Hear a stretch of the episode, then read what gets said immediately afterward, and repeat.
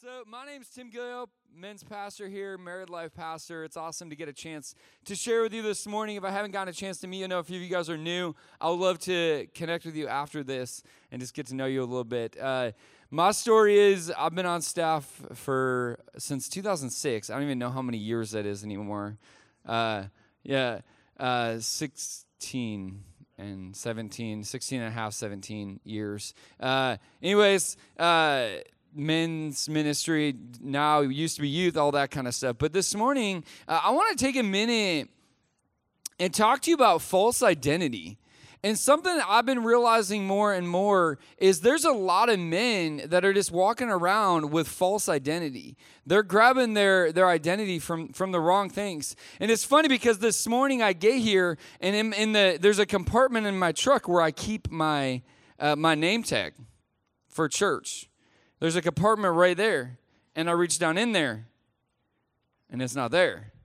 And I'm like, how perfect it is on a morning when I'm talking about identity that my identity I left at home. And it made me think this morning, even coming in, how often we walk around with something maybe we're not supposed to be walking around with that's that's telling us who we are. Or maybe we're walking around trying to find out who we are and we're searching in all the wrong spots. So, this morning, what I want to do is I want to kick it off and I just want to go to the Lord and ask Him to begin to show us who we are. Is that cool? Can we do that?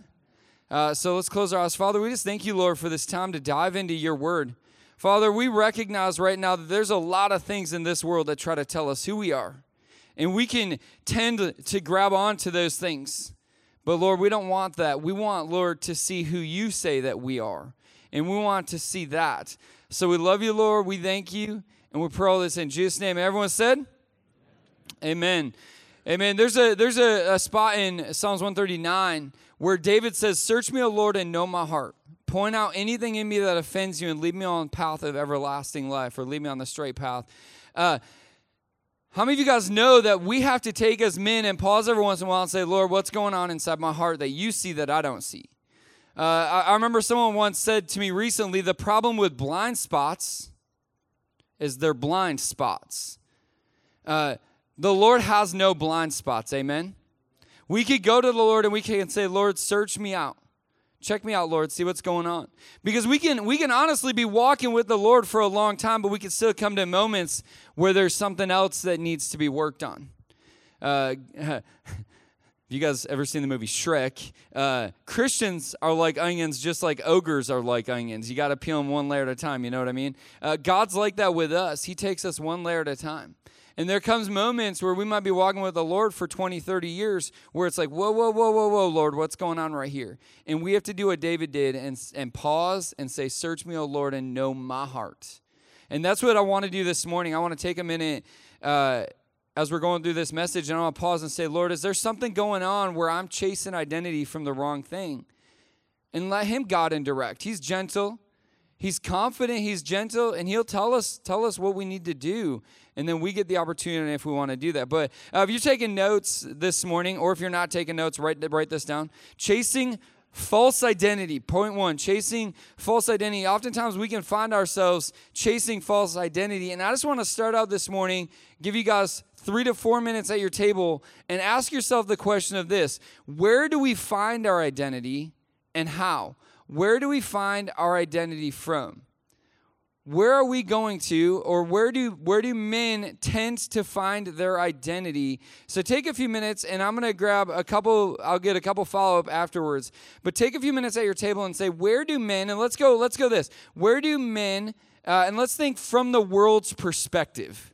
Let's set aside the Christian perspective for a second. Let's talk about just men in this world. Where do they tend to find their identity? Where do they get their identity? And I'll be back up in a minute.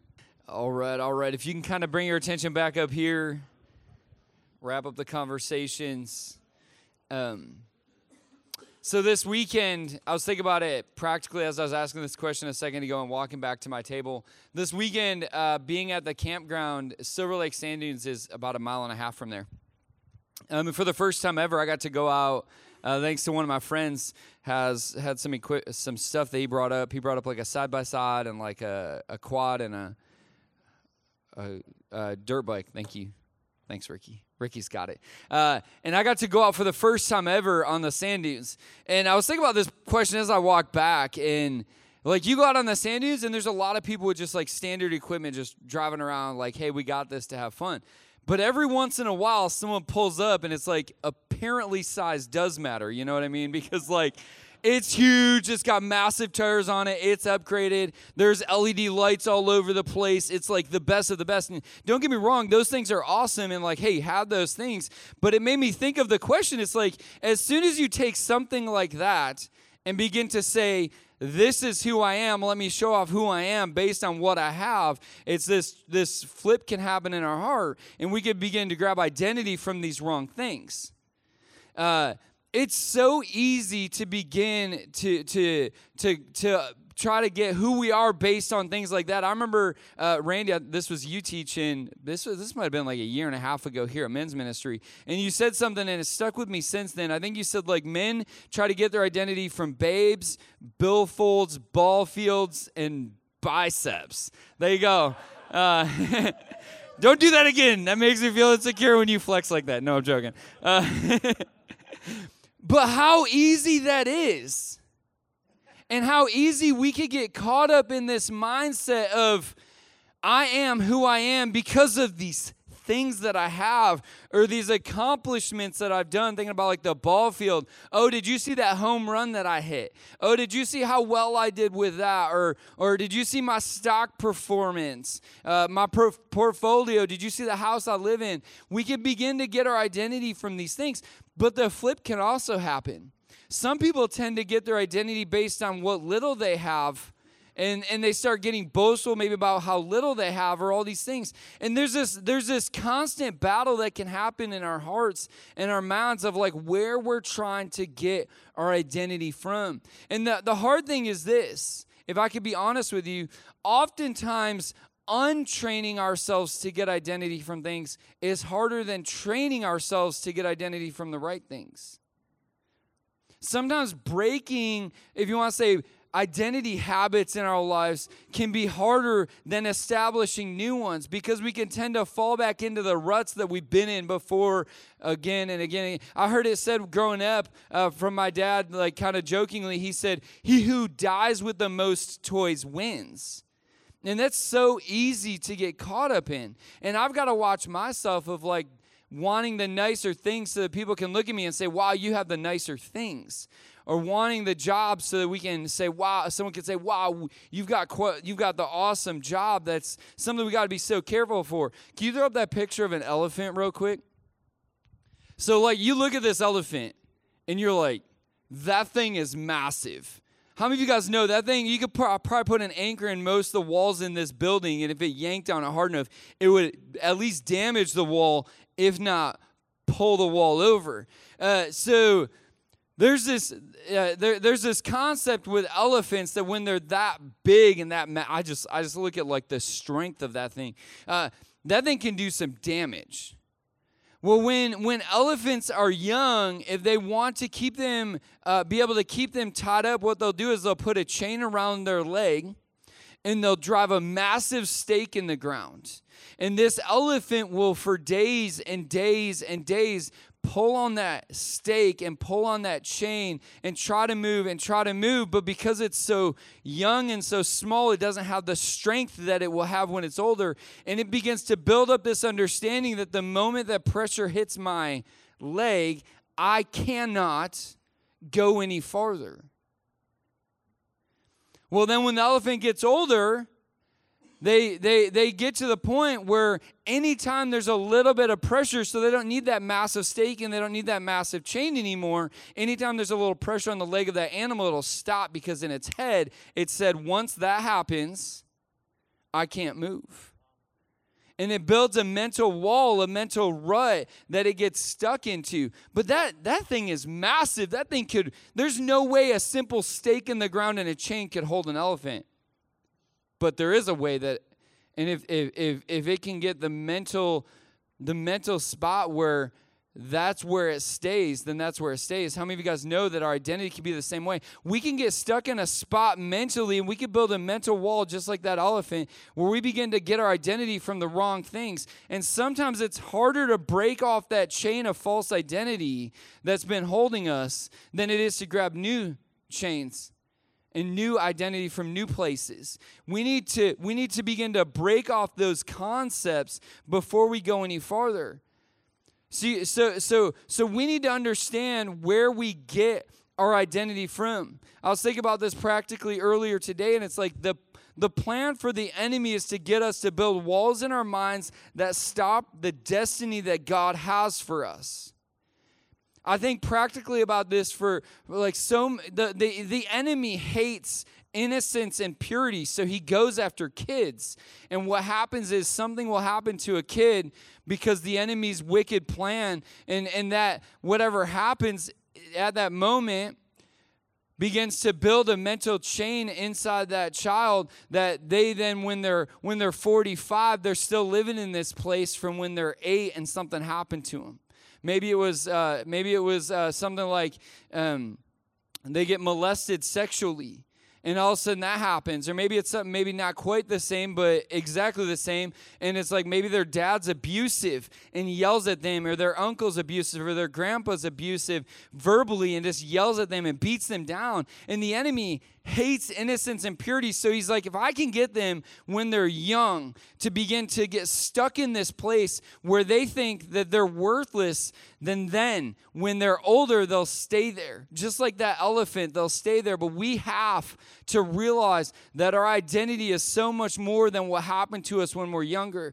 Our identity as men is so much more than our billfolds and our biceps and the ball field and the babes our identity is rooted in something so much greater than that so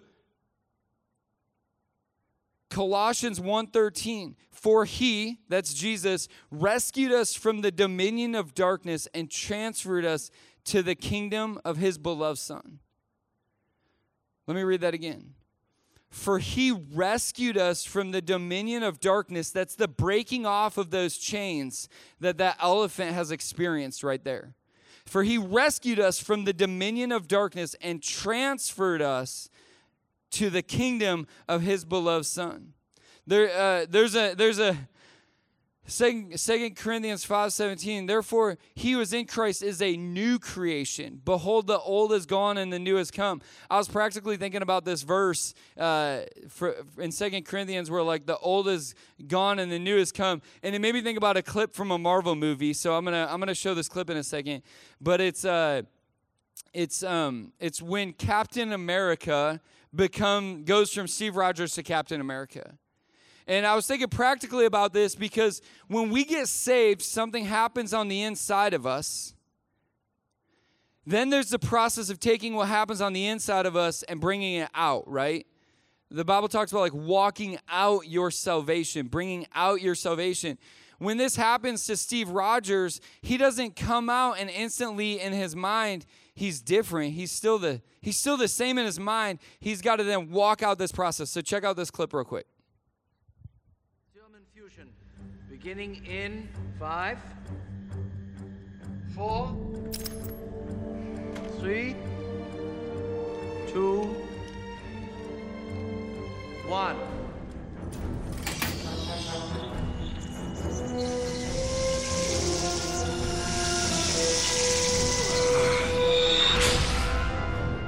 Now, Mr. Stark.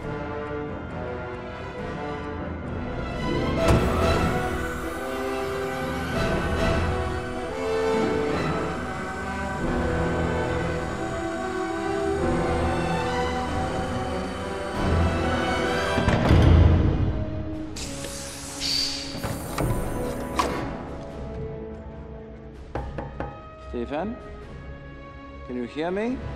It's Probably too late to go to the bathroom, right? We will proceed.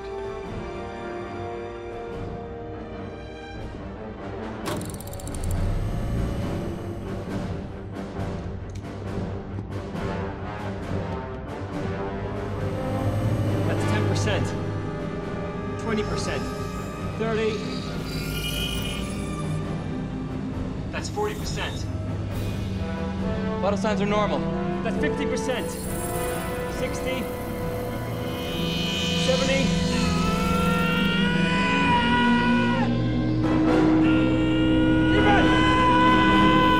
Shut it down! Demon!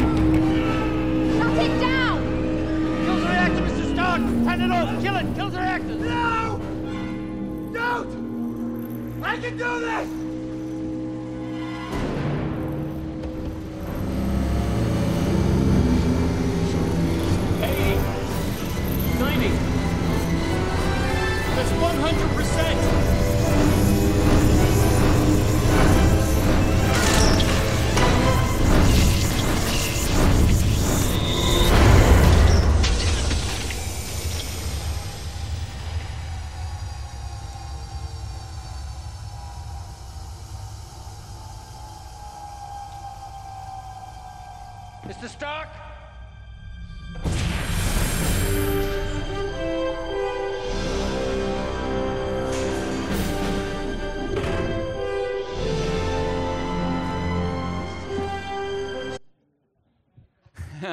so it's so interesting.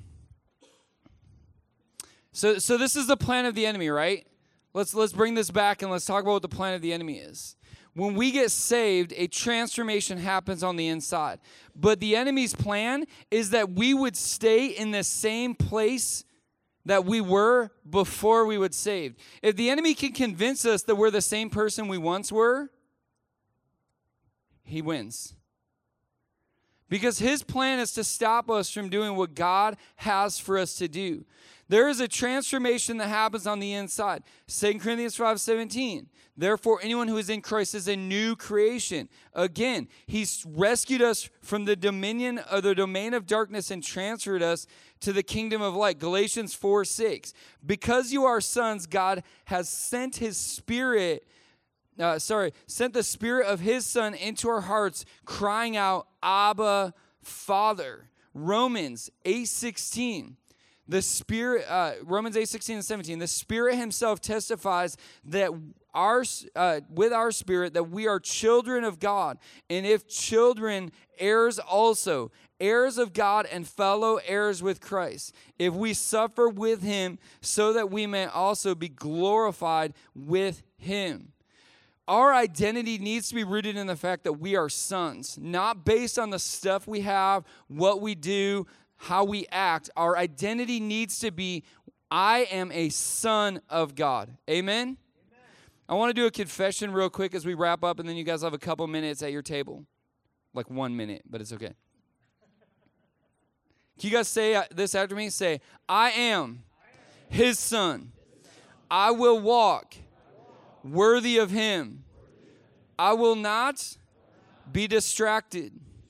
I will pursue Jesus always. I will listen to his voice. I am his son. I am his son. Father, I thank you for every man present in this room. Father, I thank you, Lord, that we could pursue you and we could get our identity not by what we do, Father, but who you are and who you are in us. Lord, let us always recognize that we are your sons. In Jesus' name, everyone said.